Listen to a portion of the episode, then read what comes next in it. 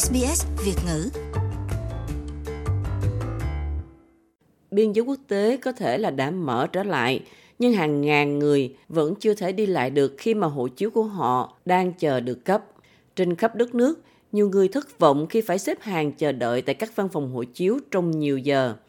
SBS đã nói chuyện với một vài người trong số những người đang chờ được cấp hộ chiếu. Nhiều người đã chờ đợi từ mấy tháng nay. I've called and called and there's no answer. So I gave up and just came here. Tôi gọi tới gọi lui bao nhiêu lượt mà vẫn không được. Đường dây quá bận. Vì vậy mà tôi phải tới đây luôn để xếp hàng, chờ để hỏi. But you can't get through on the phones, so you have to come down and sit in queue and things. So Bạn không thể kết nối với nhân viên qua điện thoại, do đó mà bạn đành phải thân chinh đi ra ngồi xếp hàng và chờ. How long have you been in the queue so far today? Hôm nay bạn đã xếp hàng bao lâu rồi? how long? Four hours. Four or five hours. Yep. Bao lâu? 4 tiếng? 4 hoặc 5 tiếng gì đó. I have processed an, app- an application, sorry, about oh, nine and a half weeks ago. Tôi đã nộp đơn khoảng 9 tuần lễ rưỡi trước và tôi bắt đầu hơi lo lắng và căng thẳng. Vì vậy tôi nghĩ rằng tôi sẽ xếp hàng hôm nay. Greenwich Kolangarat đã nộp đơn xin cấp hộ chiếu cho cậu con trai 6 tuổi của mình vào đầu tháng 5 trước kỳ nghỉ gia đình vào cuối năm nay.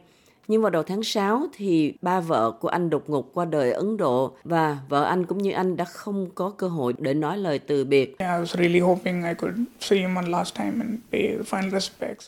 Tôi thực sự hy vọng có thể gặp ông ấy lần cuối và bày tỏ lòng kính trọng của mình và cũng là để hỗ trợ tinh thần cho tôi.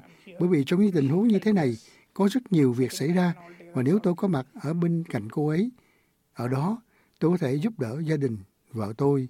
Thế nhưng tôi lại ở đây, bất lực, ngồi xếp hàng cả ngày. Đó là tất cả những gì tôi có thể làm.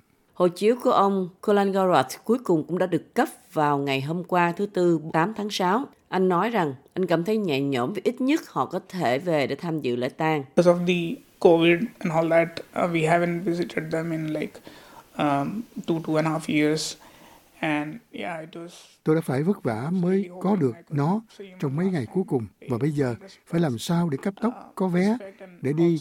Nhưng cuối cùng tôi đã cảm thấy nhẹ nhõm khi có được hộ chiếu để cùng đi với gia đình và gặp lại người thân của mình.